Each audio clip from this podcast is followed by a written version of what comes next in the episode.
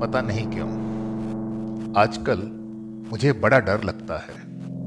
अपने गुनाहों से नहीं, वे तो मेरी हिम्मत हैं। किसी से कहना मत। दरअसल सच बोलते हुए मुझे बड़ा डर लगता है। कोई पूछता है, कैसे हो भाई? तो डर जाता हूँ। कहीं वो जान ना जाए कि मैं मज़े में हूँ। आजकल खुश हूँ।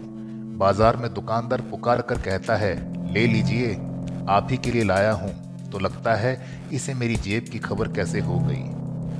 अभी उसी दिन पुलिस वाले ने मुझसे टाइम पूछा, जबकि मेरे हाथ में घड़ी नहीं थी। झुक जाता हूँ, जब कोई विद्यार्थी हंसकर अभिवादन करता है।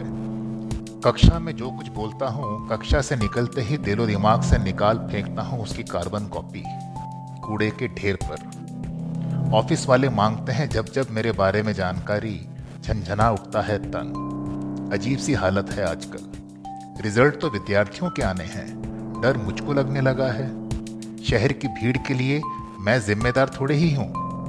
क्या मेरी वजह से बरसात नहीं हो रही है? मेरा कसूर है कि बच्चों के पास फ़ीस के पैसे नहीं हैं।